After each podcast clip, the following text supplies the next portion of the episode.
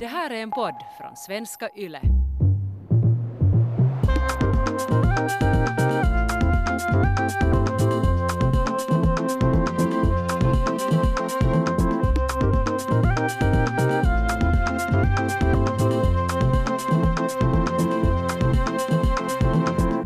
Välkommen till Sällskapet, en kulturpodd med samhällsperspektiv.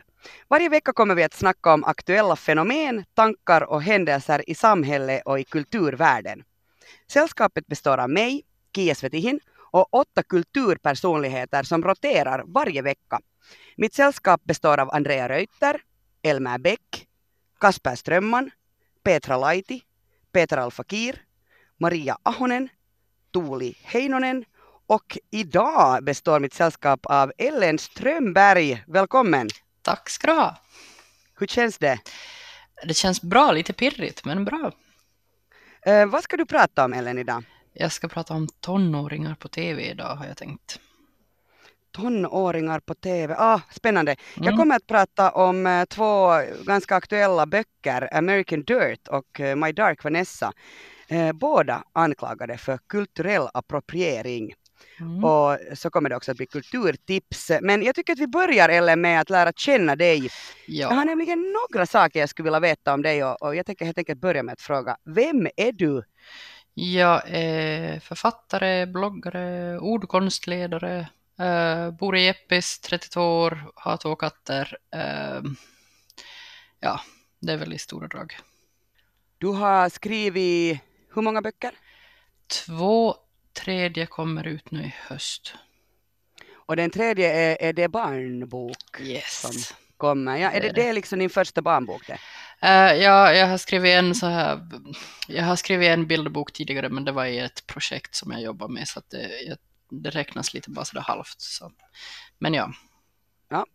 Um, vilka är dina morgonrutiner, Ellen Strömberg?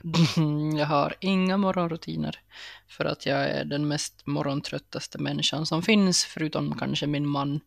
Så att vi, vi, liksom, vi, vi gör inte morgon i det här hushållet överhuvudtaget. Alltså är det så här att, att när, när du vaknar så gör du det alltid utan väckarklocka? Nej, alltså man måste, jag är ju trots allt vuxen och har vissa sådär... Uh, Om någon, om någon annan väntar på mig någonstans måste jag ju ha väckarklocka, men annars så har jag sällan det. Eller jag har oftast väckarklocka, men jag, jag skiter i den, ska vi säga. Vilket verk har påverkat dig mest? Och då tänker jag kanske så här att vilket verk gjorde att du valde att bli den du är idag, det vill säga författaren? Ah, det här är en diabolisk fråga, för det känns som att man kan svara fel på så många olika sätt och att det, liksom, att det här på något sätt måste vara liksom det slutgiltiga.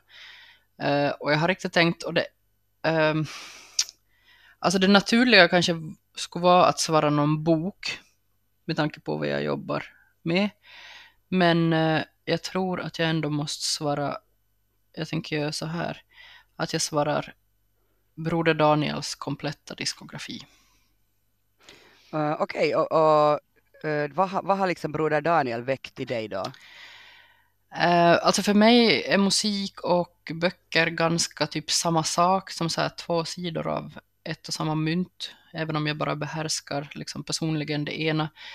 Men uh, uh, inte vet jag vad de har väckt i mig. Det var bara någon så här, det känns som att har man varit så här panda där i början på tvåtusentalet och lyssnat på Broder Daniel, så, så förstår man precis vad det är de har väckt i mig. Men har man inte så förstår man kanske inte. Hur menar du panda? Alltså panda, det är en slags subkultur som var väldigt poppis där i början av tvåtusentalet, med så här, lite så här besläktat med någon slags någon, någon mellanting mellan liksom en sån här indie-poppare från nittiotalet och en emo eller scene kid lite senare. Väldigt mycket svart hår, kajal, kärnor runt ögonen. Mm. Vilka är dina tre njutningsmedel, Ellen? Eh, loppis, sociala medier och kolsyra, ska jag säga. Ja, jag tänkte börja med att fråga dig, Kia, vad skulle du säga att din mentala ålder är, sådär, om du skulle gissa? Stämmer den överens med din actual ålder? För jag, jag är trettionio um... år gammal. Det där är så intressant. Alltså jag just funderar här på ålder. Mm. för någon vecka sedan och det där. Uh, jag skulle nog säga att jag är kanske trettio uh, mentalt. Uh. Men uh, jag måste säga att jag har aldrig liksom, uh, tyckt att det har varit så roligt att åldras som nu när jag är pushing fyrtio. Alltså det blir bara mm. bättre. Varje, varje år som kommer så blir bara bättre. Och det här låter nu helt förfärligt och det kan hända att det är någon eskapism. Men jag har förstått att när man fyller femtio så då börjar livet. Så jag är inte sådär, ah, tänk snart börjar mitt liv. Så jag, jag liksom, jag är egentligen så att jag, jag, jag uppskattar att bli äldre. Men jag skulle nog säga att jag är trettio mentalt. Alltså tröst är rikt att höra ändå från någon som är trettiotvå. Vilket jag är. Ja, vad bra. Men jag tror att min mentala ålder är typ femton. Eller jag har liksom börjat misstänka det de här senaste åren. Och det är för att typ min, mina tv-seriepreferenser har, har liksom fastnat på femton. Eller det har inte ens fastnat för att jag, när jag var femton så såg jag, min favoritserie var då Sex and the City. För att det var det som var the shit just då. Men nu ser jag nästan uteslutande eller bara på tv-serier som har tonåringar eller ungdomar i huvudrollen. Helst ska de utspela sig i en amerikansk high school. Då är jag som är riktigt där. Jag måste få reda ut. Alltså, ändå, är, det, alltså är det så att, att bara för att det är tonåringar i de där serierna, är de då riktade? Jag menar, är det, är det alltså så att du tycker om tonårsserier eller är det bara sådana serier som har tonåringar med? Jag tycker om tonårsserier. Ja, ja, okej. Okay. Mm. Hjälp. Ja, varför men alltså det? Gör inte det? Nej, alltså faktiskt inte. Alltså jag hade liksom inte riktigt, eller nog har, jag har så... tänkt, jag har, eller jag har ju varit medveten om mina egna preferenser en stund, men jag, det blev väldigt så här tydligt här förra veckan när jag tittade på en ny serie som heter Never Have I Ever som finns på Netflix som är en, en tonårsserie uh, och jag, jag liksom jag klickade mig egentligen in på Netflix för att se något helt annat, men så drog det igång, det, det har ju börjat med det här, det drar igång liksom trailers redan när man är liksom på första sidan. Det är så stressigt för mig. Alltså jag, jag måste direkt klicka bort. Jag vet inte vad det, det händer någonting i mitt huvud när det. Nej, men det alltså jag, jag blir ju så där, alltså jag fastnar ju, jag fastnar ju för allt. Ah, så jag bara, mm. Det är för dig. Mm. Det är för dig de har gjort den här den här effekten. Ja, uh, och så drog det igång en trailer på den där Never Have I Ever och jag bara, mm, oh, det här, nu såg jag ett skolskåp här. Klick med samma. Uh, och uh, vad heter det? Det handlar då om en um, femtonåring som heter Devi. Som vars pappa har dött och eh, hon har haft ett ganska så här, traumatiskt eh, första år i high school bakom sig. Och nu ska hon börja andra året och bestämma sig för att bli cool. Vilket är det bästa med en tonårsserie, om någon bestämmer sig för att bli cool. Och så får vi följa med den resan. Hur den är man när man bestämmer... Nej, jag vet hur man är när man bestämmer sig för att vara cool. Det är liksom, kanske det här som... Nu säger jag min första kritik här. Att, att det är för tydligt liksom. Det, det, jag tycker tonårsserier eh, har för tydliga... Det är, för, det är alltså för enkelt gjort. Det är inte, det är inte så att man måste gräva och försöka förstå på någon annan plan. Att aha, det var kanske så här den här människan upplevde. Nej, men det utan är... det är så här, där nu, förstår du vad det här betyder? Det är det som är grejen med den här Never Have I Ever och mitt tonårsserie överlag just nu, vill jag säga. Är att det, alltså, det är liksom den här, så här yttre grejen att okej, okay, Devi ska bli cool och hur ska hon göra det? Och hon har två kompisar, en Fabiola bland annat som har en jätteunderbar liten sån här bihistoria där, men jag ska inte spoila någonting vad det handlar om, men, men vad heter det, men egentligen så handlar det om Devis sätt att processera sin sorg efter sin döda pappa, och det är liksom, den är både jätterolig och jätte så här fint gjord. Och om jag behöver som övertala dig ännu mer så kan jag säga att Mindy Kaling är liksom en av dem som har skapat den här serien, och det tycker jag säger någonting. Uh, nu får du gärna utveckla. Nej, jag tycker det är en kvalitetsstämpel om Mindy Kaling inblandat. Hon är så här känd från The Office och Mindy Project. Ah. Det heter. Alltså jag märker nu här, här får du nu se min okunskap när det gäller liksom tv, tv-serier eller profil, eller liksom kanske hela den här världen kring. Men alltså vad är det som egentligen drar då i de här liksom, alltså i den där, eftersom den, den, den där storyn är ju, hur ska jag säga, när det, ändå, det är ju riktat till ungdomar, så mm. är det ju liksom en, en, en, en ett enklare sätt att på något sätt uh, nej, är jag liksom fräck nu bara? Kanske jag bara är du, fräck, kanske nej, det är för att jag inte ger dem en chans. Jag tycker att du är onödigt fördomsfull. Alltså det här senaste åren så har det ju verkligen alltså det har ju verkligen uh, dränkt oss i otroliga liksom så här tv-produktioner som är riktade till tonåringar och med tonåringar i huvudrollerna. Typ Sex Education eller It's the End of the Fucking World. Eller, om man nu är den, jag tycker inte att Riverdale riktigt är så bra, men det är ju också en väldigt stor succé. Och Euphoria och en massa... Skam. Så här, ja, bra. Skam, tack för att du nämnde Skam. För jag tror, jag kallar det här för skameffekten.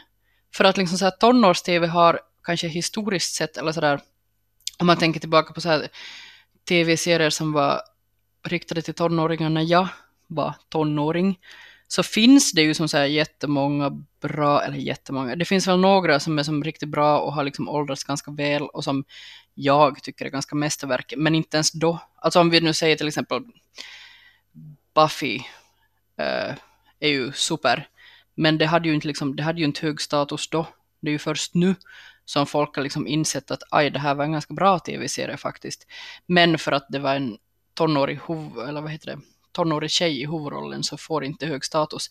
Men det var det jag skulle säga, att Skam tror jag har ändrat på det här. Jag tror att vi lever i en underbar våg, så här, eftervåg av Skam, som jag embracear med hela mig.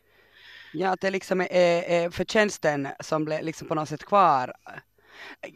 Var det liksom en sån här, uh, du vet så här, som man pratar om, sådana dörrar som, som att, att haschen öppnar till, till hårda droger, den här sån här portal. Ja, alltså det, uh, en gateway ja, drug. Ja, gateway drug, så heter det. Så mm. var liksom Skam det för, för att så jag kan ju faktiskt säga att uh, när jag tittar på Skam så var det aldrig som att jag på något sätt tänkte att det här är för ungdomar, men nu ska jag ge dig en chans, utan Skam var ju nu faktiskt bara sådär att hej okej, det här är jättebra, det här ska vi titta på. Mm, och det är kanske den attityden du borde ha lite oftare, Kia. Jag har problem med tv-serier för jag tycker att de är alltid så långa och utdragna. Mm. Alltså jag, har liksom, jag har gjort en sån här renässans och jag börjar tycka mer om filmer igen. För att med ah. filmer är det så här, sen är den färdig. Um, jag har en sån här fear of missing out när det gäller uh, att liksom hänga med vad gäller då böcker, tv-serier, mm. musik till exempel. Uh, och ja, herregud, artiklar. Det värsta är ju nu för tiden för mig när någon säger, har du läst den här? Och sen har jag inte. Ja. Och det finns ju alltså miljoner artiklar man borde ha hunnit läsa. Men, men då kan jag tycka liksom att med tv-serier så det är så mycket tid man ska investera. Att, no, ja, ja. att i, en, i en film är det bara så här, det kan vara två timmar av ditt liv. Men då har du alltid sett den. Jo, och jag, jag kan förstå det där. Men jag tror därför måste man kanske liksom på något sätt bestämma sig för att okej, okay, sådana här tv-serier ser jag. Alltså ha vissa sådana här typ, jag vet inte, triggerord eller liksom eh, ingredienser i en tv-serie som gör att du liksom sådär, okej, okay, det här ser jag på. Och ett skolskåp är mitt, min starkaste trigger. Men jag, alltså, men jag tror också, alltså, min poäng är helt enkelt att tonårs-tv är jättebra just nu. Alltså det kommer som faktiskt jättemycket liksom bra producerat, bra... bra serier som inte bara liksom, jag tycker också, och det här är också Never Have I Ever, uh, David då, som är huvudperson, hon är uh, indisk-amerikansk, och det är som bara jättekönt att se liksom indiska människor i U S A som inte är, vet du, Apu, The Simpsons, alltså det, tonårsserier tycker jag just nu också är jättebra på att vara liksom diversifierade, heter det så, mm-hmm. kanske. Ja. Och ganska inkluderande, och eh, det finns det finns så många sådana här liksom, vet du, de här riktigt tydliga klassiska eh, rollerna i en high school-film från nittiotalet till exempel. Eh, det finns liksom kvar, men folk leker med dem och bryter upp dem på ett ganska sån här spännande sätt, och jag tycker att det är liksom, det är någonting så fritt i tonårs-tv just nu. Och så därför har jag liksom, jag tänkt länge att det bara som handlar om att jag var omogen, att jag var liksom inte som sådär redo för att se vuxenserier nu när jag äntligen har blivit vuxen. Nu när jag äntligen är i samma ålder som Carrie Bradshaw så skiter jag i Carrie Bradshaw. Men det, men det är helt enkelt, jag tror helt enkelt inte att det handlar om mig, utan det handlar om att tonårs-tv är som riktigt bra just nu. Jag tror att, ja. Du, har du liksom samma när det gäller då? Barn, barnserier, alltså sånt som är gjort för barn. Nej. Eller, eller drar du någon gräns där? Liksom, det tittar du. Jag inte, alltså, jag tycker inte, jag tycker inte att barn ska vara på tv. Men, nej, jag är inte så Jag läser gärna barnböcker, men jag, jag vet inte när senast jag skulle ha sett en barn-tv-serie. Jag vet inte alls vad barn ser på tv nu för tiden. Men Ellen, är det liksom uh, Never Have I Ever, men var, är det den jag ska börja med? Eller vad, vad, liksom, vad tycker du att jag borde mm, börja? Jag undrar om du kanske ska börja med Euphoria som finns på H B O. För den är ganska, alltså inget illa menat, men den är ganska mörk och det känns som att det kanske passar dig. Om du, alltså jag tänker att Never Have I Ever ändå, har ändå en, liksom, en viss sådär, inte skulle jag säga fånig, men alltså lite sådär, um, jag tänker att den är kanske lite... lite för, jag vet inte, ungdomlig för dig. Ja. Euphoria är liksom ganska mörk och ganska uh, sådär. Jag tror att det är en ganska bra övergångsserie. Ja, okej. Okay. Mm. Det är sådär, ja, det, det är liksom sådär för att förbereda mig. Så jag går in där. Ja, ja men jag tror också, alltså orsaken till att, tonår, alltså att jag inte tröttnar på tonårsserier är för att tonåringar förlåter man liksom också på ett helt annat sätt än man gör vuxna. Om jag nu liksom gör så här paralleller till till exempel då Sex and the City som var min absoluta favoritserie som tonåring, så tror jag alltså där, för, för det första har ju den verkligen inte åldrats speciellt väl, men, men där är det ju också man blir ganska, ganska trött på Carrie Bradshaw efter liksom redan typ en halv säsong, så är man lite sådär att du är trettiofem liksom, bör, börja skärpa dig här nu. Du, alltså, men en, liksom en femtonåring, det är liksom helt okej att man gör ganska många dåliga beslut och har liksom ganska så inkonsekventa hand, alltså sådär, som femtonåring, som trettiofemåring, så på något, jag som kräver liksom en något helt annat av en eh, vuxen människa på tv än vad jag gör av en tonåring på tv, och jag tror det är också därför tonåringar gör sig så bra på tv. Alltså, du, du sitter antagligen nu på, på liksom, alltså din spaning är, är så att, att, att alla kommer bara titta på ungdoms serier innan sommaren börjar. Alla gör det redan, alla gör det redan, Kia. Det fan, bara, ja. Jag är så efter. Jag har eh, i min hand American Dirt, eh, skriven av Janine Cummins. Alltså det är en, en ganska tjock bok. Och eh, tyvärr har jag inte i min hand den andra boken jag vill tala om, My Dark Vanessa, för den är en, en bok som jag lyssnar på eh, från en, en ljudboksapp. Eh, men det där, de här b- båda böckerna handlar om två helt olika saker. Men de har en gemensam sak, och det är att de båda har blivit anklagade för kulturell appropriering. Mm. Mm, kulturell appropriering. Vad har vi på kulturell appropriering, Ellen? Ja, jag får alltså... Jag tycker det är ett jättesvårt ämne att prata om. Jag får lite sådär, det börjar krypa i mig när du säger det, för att jag, jag vet som inte riktigt vad jag ska... Alltså det ordet är jättesvårt. Ja, no, det ja. ja. Mm.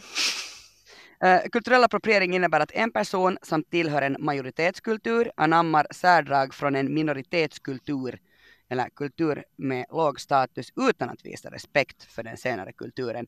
Det vill säga att det är väl ganska svårt att appropriera på, på oss och vår kultur. Vi är ju liksom vita och västerländska. Och... Alltså man kan ju som finne ha loafers och segelbåt och låtsas vara finlandssvenska. Ja, okej. Okay. No, men vi börjar med American Dirt. Um, har du hört om den boken? Jag har, jag har läst den här. Jag har inte läst den, men jag har hört om den. Sådär. Det Det är alltså en bok som handlar om en kvinna ur den mexikanska medelklassen som med sin son tvingas fly under en mexikansk drogkartell i U S A. Mm. Och eh, den här drogkartellen i U S A heter Los Jardineros. Eh, mm. Kommer från Acapulco. Eh, men alltså alla som har liksom sett Narcos eller whatever, vad heter de alla? Es- den handlar ju om Escobar, men så, alla vet att det finns extremt mycket drogverksamhet eh, i eh, Latinamerika. Mm. Och eh, det är alltid så att, att eh, de här kartellerna gör, det är liksom, de är ju nog orsaken till den där massflykten eh, från de olika länderna, men nu är vi alltså då i, i Mexiko. Mm. Och eh, det är ju landet intill U S A, så att det där, det, därifrån flyr det kanske ändå mest människor, och de har ju också ganska extrem eh, kartellverksamhet. Mm. Den börjar så här så där lättsamt med att, att en liten pojke är i ett badrum med sin mamma, och då börjar det vissla kulor genom fönstret, och sen så Oj. eller vina kulor genom fönstret, och sen så går de liksom, skyddar hon honom, och när de kommer och, och, och faktiskt lyckas skydda sig, när de kommer ut från badrummet så hittas, hittas resten av familjen i trädgården dödade. Det är sexton personer som dör den eftermiddagen av den här narkotikakartellen. Nåja, Janine Cummins ähm, hon ville liksom på något sätt, hennes ambition i den här boken var att ge de här anonyma papperslösa mm. eh, ett ansikte. Kommer du ihåg för kanske, så vitsig nu med den här coronakrisen så tycker jag att allt som hände förr känns som tio år sedan. Men, men jag tror att det kanske är ett år sedan eller ett halvt år sedan när en sån här karavan av flyktingar kom, kom vandrande liksom från från Centralamerika upp till, de skulle till U S A och, och Trump var sådär, åh, där kommer de, åh, de är så hemska. Men, men det är liksom, ja, kommer du ihåg den? Uh, nej, jag var säkert att se på någon tonårsserie. Så nej, jag kommer. Ja, antagligen orkar du orkar titta på det där verkliga livet där. Men, men liksom hon vill ge ett, ett ansikte till de här och det är liksom i och för sig jättebra. Nå, i januari kom den här boken alltså i år och det där, då hade hon i, den här Janine i, liksom, mellan nio olika förlag fått vara med om så här budgivning och hon landade på ett tjugosiffrigt belopp i dollar då så fick hon filmrättigheterna sålda och det var liksom helt upplagt för en bästsäljare. Stephen King twittrade om den här. Washington Post publicerade en så här helt lyrisk recension. N P R, mm. eh, alltså National Public Radio i, i, i jänkarna, så de hyllar den här boken. Alltså jag, har, det här... Jag, förlåt, jag har en sån här regel att uh, Stephen King skriver, jag är inte så sugen på hans egna böcker, men om han uh, blurbar en bok så tycker jag oftast den är bra. Han har bra ah, okej. Okay. Bra, bra tips där. Mm. Um, men nu var det så att det var inte så jätt... Alltså, ja, sen det gick faktiskt så långt att Oprah Winfrey, liksom, vad, vad ska man kalla gudinnan av, liksom, om hon väljer ut ens bok så då, är det så här, då vet man att den kommer att bli en bestseller. För liksom, hon, hon är allsmäktig när det gäller det här. Oprah's Book Club. Hon mm. ut mm. Men det gick inte så bra för att uh, hundratrettioåtta författare reagerade med att publicera ett öppet brev till Oprah Winfrey där de sa så här att att den här boken kan du fan i mig inte ha med i din, i din book club.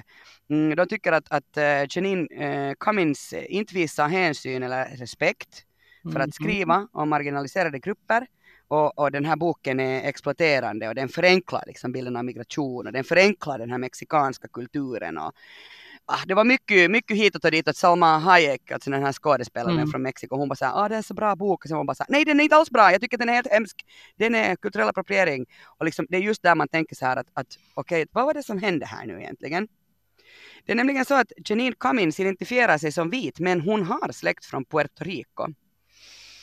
Ja. Och, och, och då tycker man liksom att hon har, hon har ju inte levt ens i närheten av Mexiko eller gränsen till Mexiko. Det här är då ett problem. Och då mm. på något sätt så, så gick Cummins in i den här eh, debatten och redan i bokens efterord så skrev hon att hon önskar att någon lite brunare än hon själv skulle ha författat berättelsen.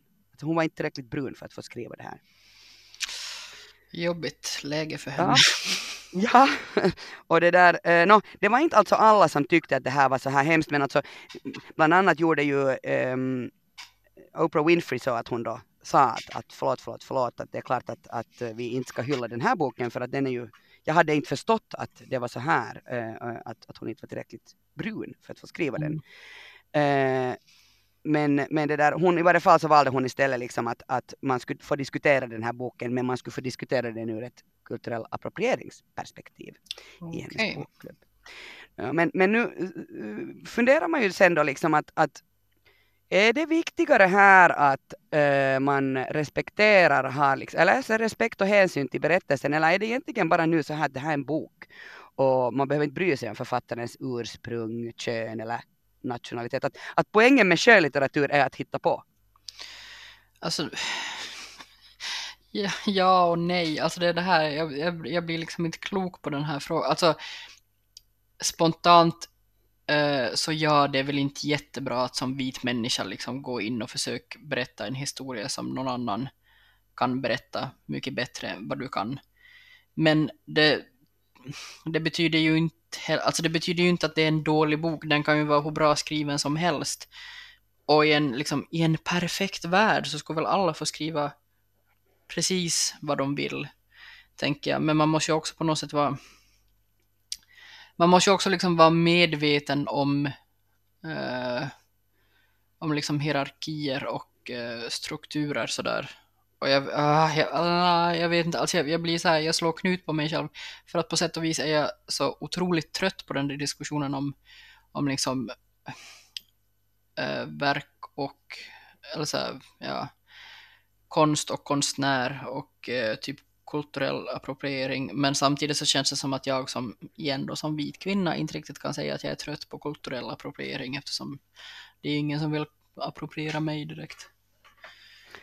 Nej, eller om någon skulle appropriera dig då så skulle det kanske inte vara så, alltså du är inte kanske en minoritetskultur, men, men du är ju mm. en minoritetskultur när du är finlandssvensk, så ja, på det sättet, ja, men, men, om, om liksom då finnarna skulle... Alltså förlåt, men vi ska väl kanske inte blanda in finlandssvenskar i det här, vi är som den mest bortkämda minoriteten som finns, alltså jag tycker inte att svenskar som, alltså nej, jag vägrar gå med på att, nej.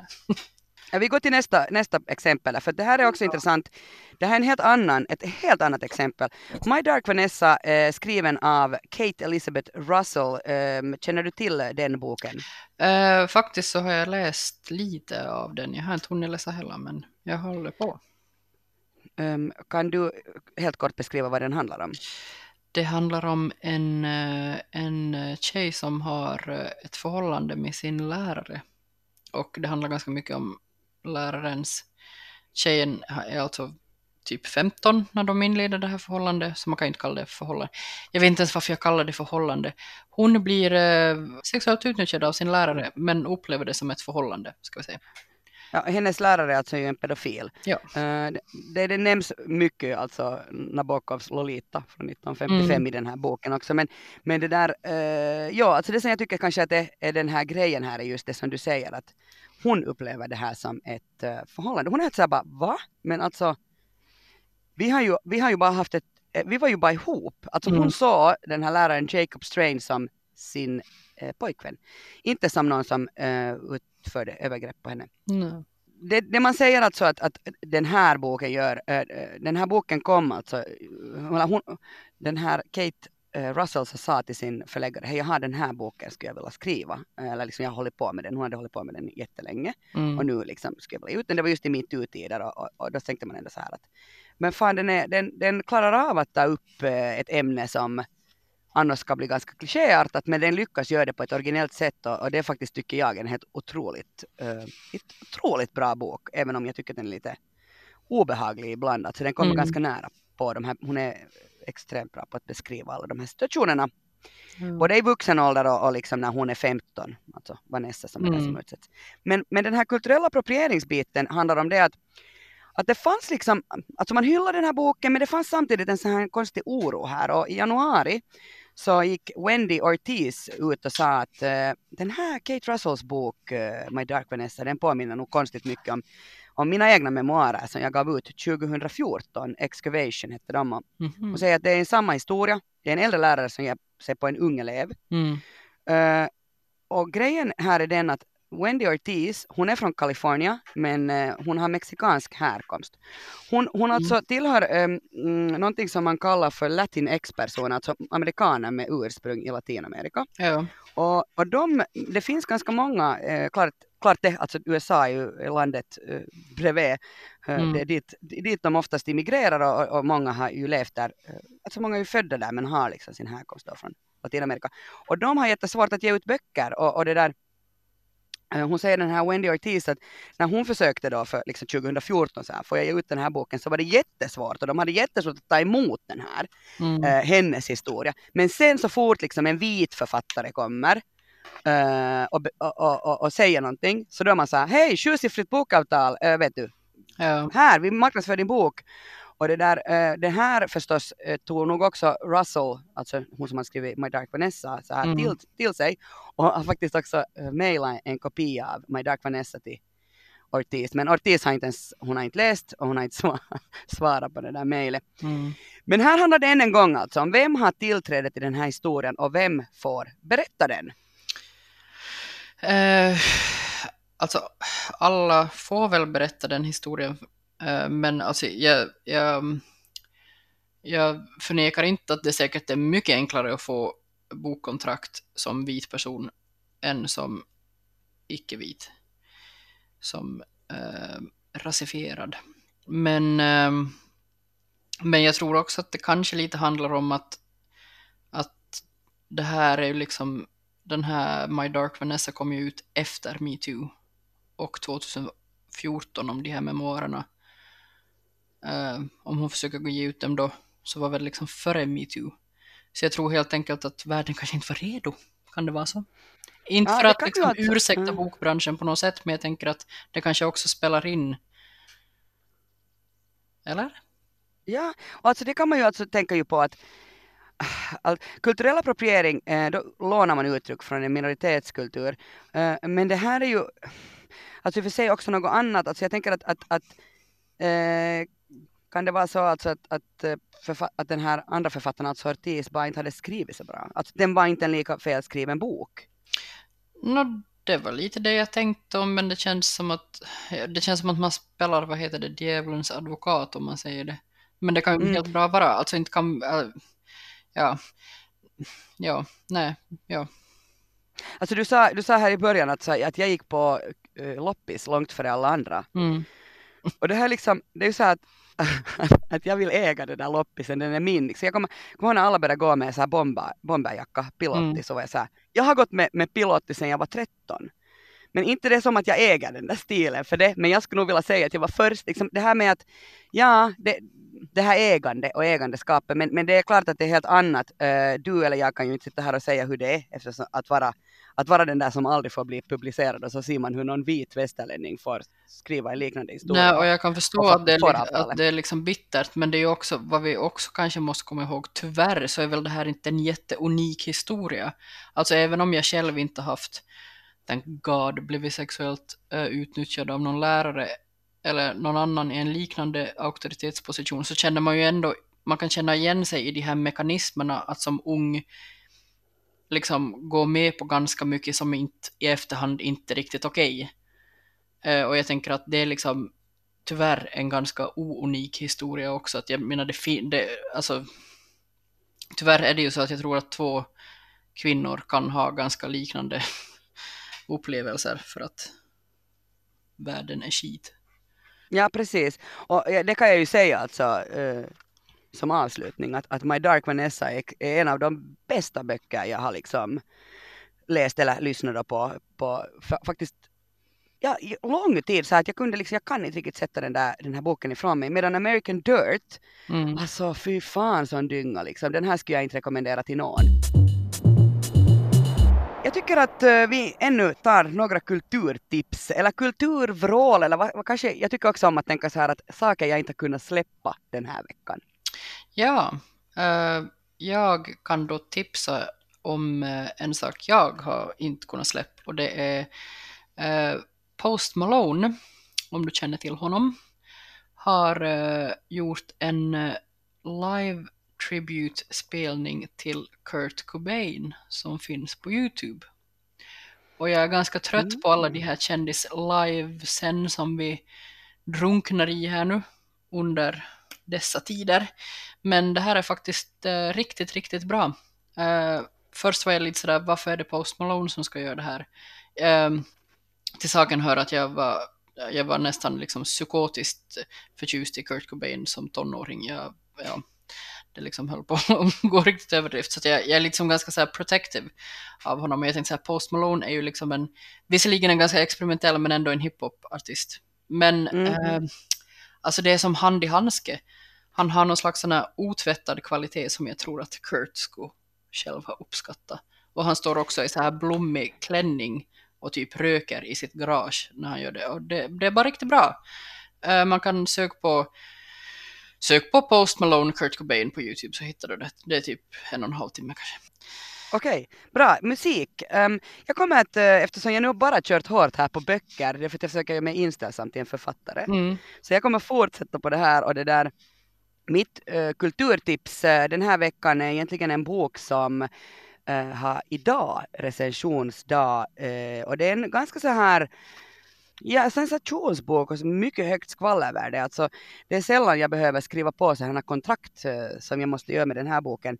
Men jag har helt enkelt alltså skrivit på ett kontrakt där jag har lovat att före recensionsdagen, som är idag onsdagen den sjätte femte, så ska jag inte prata om den här boken. Men nu får jag. Och vem är det jag har intervjuat? Jo, den här personen. Jag heter Otto Gabrielsson och uh, jag har en mamma som heter Lisbeth. Och eh, en pappa som heter Jörn Donner. Alltså Otto Gabrielsson um, kommer ut idag med sin bok Vildhavre, sista brevet till pappa. Som, som du hörde Ellen där så är hans pappa ju inte någon doldis direkt. Nej. Jörn Donner hade där ha, många barn, sex stycken barn hade han. Han dog ju i januari tjugohundratjugo så det är faktiskt så att den här boken Vildhavre som, så det där var det där brevet till, till den här pappan så han hann tyvärr aldrig läsa eh, den här det här brevet. Det är mm. alltså ett ganska långt brev på, på över tvåhundra sidor, den här boken. Mm. Och det där. Otto Gabrielsson är, är, är alltså typ trettioåtta år gammal, äh, föddes åttioett och äh, samtidigt föddes en syster till honom, inte av samma mamma. Men det där, äh, de föddes båda två åttioett och äh, Jörn Donner har senare i den här boken Mammuten gått ut och sagt att, äh, att det var ett misstag att, att, att de här barnen blev till. Han äh, hade nog aldrig tänkt sig att, att han skulle måste ha något med dem att göra. Och det har ju Jörn Donner varit väldigt öppen med. Och man kan säga någonting om Jörn Donner och till hans försvar också måste jag säga att han, han kan ju inte heller försvara sig nu. Mm. Är att, att han, har ju, han har ju skrivit böcker som heter Blodet tunnare än vatten. Liksom, att han tycker inte att det där biologiska spelar någon roll. Mm. Äh, och det får han väl tycka, men att det som då Otto tycker är att äh, ja, ja men för mig spelar det roll och liksom jag har eh, biologiska band till dig pappa och så här.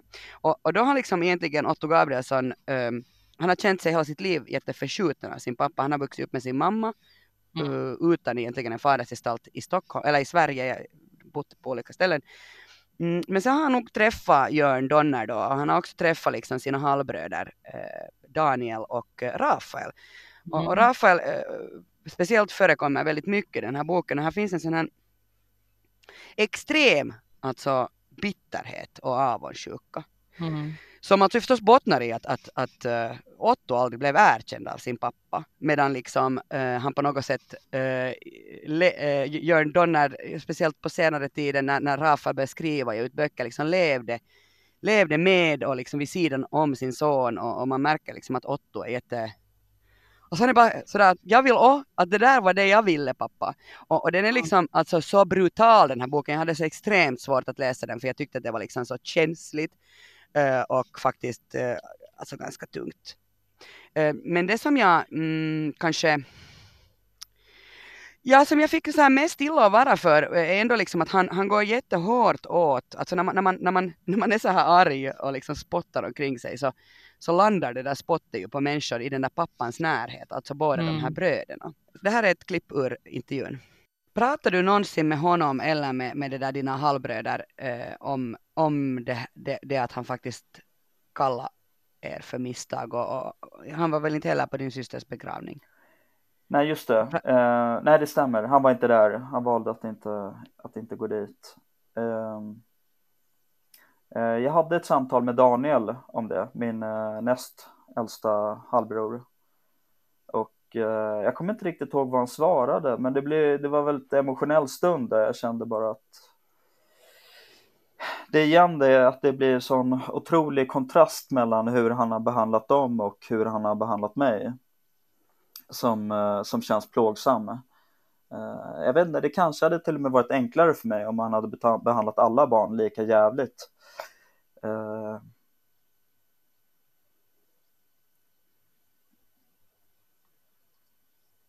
Visste du där? Jag är kvar. Ja, bra. Jag tänker bara att jag inte... Nej, förlåt. Ja, nej, nej, nej, men i, i, det här, i det här fallet var det bara jag som bara eh, slocknade. Jag, jag, jag tänkte på det samtalet. Ja. Alltså på något sätt tycker jag att, att det där, eh, den där delen i, i vår intervju är mm. så gripande. Alltså den där liksom sorgen och, och, och han besitter den här stackars unga mannen liksom. Och den är så avgrundsdjup och den är liksom så alltså, att han till och med fastnar i det där, i den där, i det där minne när han gör en intervju med mig. En sista eloge eh, måste jag ge... Eh, Yahya Hassan eh, hittades död i sin eh, lägenhet förra veckan, slutet av förra veckan. Eh, Ellen, eh, vad har vi på Yahya Hassan?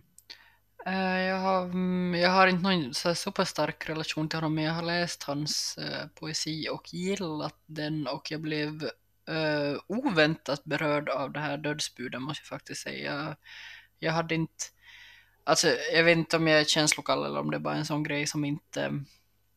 Jag blir sällan berörd av, så att säga, inom citationstecken, kändisars dödar på det sättet. Men det här, jag vet inte om det liksom kom i precis fel slash rätt tillfälle i någon slags hormoncykel eller någonting. Men jag, jag blev jätte, jätte skakad av det. Yahya Hassan äh, har palestinskt påbrå och har växt upp i Århus i Danmark. Och han började skriva poesiren som ung. Mm. Äh, och han det där, alltså... Han blev bara tjugofyra år gammal, alltså jätte, jätteung. Han, han, han, hans debut kom typ när han var arton. Mm. Och man alltså tror förstås att, att det inte är något brott inblandat i det här, utan att han, han inte mådde bra, helt enkelt. Och jag hade redan letat fram förläggarens telefonnummer till Yahya Hassan, för att han är nominerad i år till Nordiska rådets litteraturpris som delas ut på mm. hösten. Det som är speciellt med Yahya Hassan är alltså att han är, han var liksom tungt kriminell samtidigt som han var extremt intelligent, uh, alltså extremt duktig uh, poet. Han hade liksom ett sällsamt ursinne och en diktning som på något sätt exploderade, där han jättemycket pratade om integration, etnicitet. Jag menar, hela debatten ser ju helt annorlunda ut i förstås Danmark än den gör i Finland. Mm. Och om man jämför med Sverige så vi har helt olika uh, debatter när det gäller just det här. Mm. Uh, men, men för att kanske um, jag ska kunna förklara mig bättre, alltså han var, han var väldigt arg på sin uh, pappa i den här första boken. Hans pappa var sån här som tyckte att, att, att man skulle vara väldigt troende, och det tyckte inte Yahya Hassan om. Han liksom så här avskydd. Han blev nästan islamofob. Mm. Vilket ju många i Danmark tyckte att var bra. Liksom att, att de, de högerextrema tyckte om honom. Men, men för att kunna ge honom någon form av rättvisa så tycker jag att vi lyssnar på hur det lät när han reciterar sina dikter. Mitt namn är Yahya Hassan. Jag morsmäller tallerkener i uppgången samtidigt med att Al Jazeera T V transmitterar hyperaktiva bulldozer och förtörnade kroppsdelar Gazastripen i solskin. Ja, så du vet, så han skrek alltid ut sina dikter, och han skrek, skrev ju också med versaler. Mm. Och det där, jag läste sen en, en, en artikel om, om det här med att, med att han alltid skrev det så där med stora bokstäver. Så det säger han att han själv alltså bara tyckte att det så snyggt ut, men han ville också att det skulle vara ett skrik. Det skulle vara en statement liksom. Mm. Uh, och jag, jag vill i varje fall bara uh, avsluta uh, den här podden med att läsa upp första stråkarna i Barndom, som är faktiskt den eh, dikt som inleder hela den här Yahya Hassan, alltså debutboken. Mm. Och jag tänker pröva med att skrika så eh, liksom i varje fall gör det med samma den här hans, eh, hans sätt att, att läsa, för det blev på något sätt, för mig blev det, ja, alltså sådär att när jag hör honom nu läsa sina dikter så börjar jag nästan att gråta. Men jag är också en väldigt blöt person och, och blödig och börjar lätt att gråta. Men det här är Johanne Lycke Holms svenska översättning. Mm.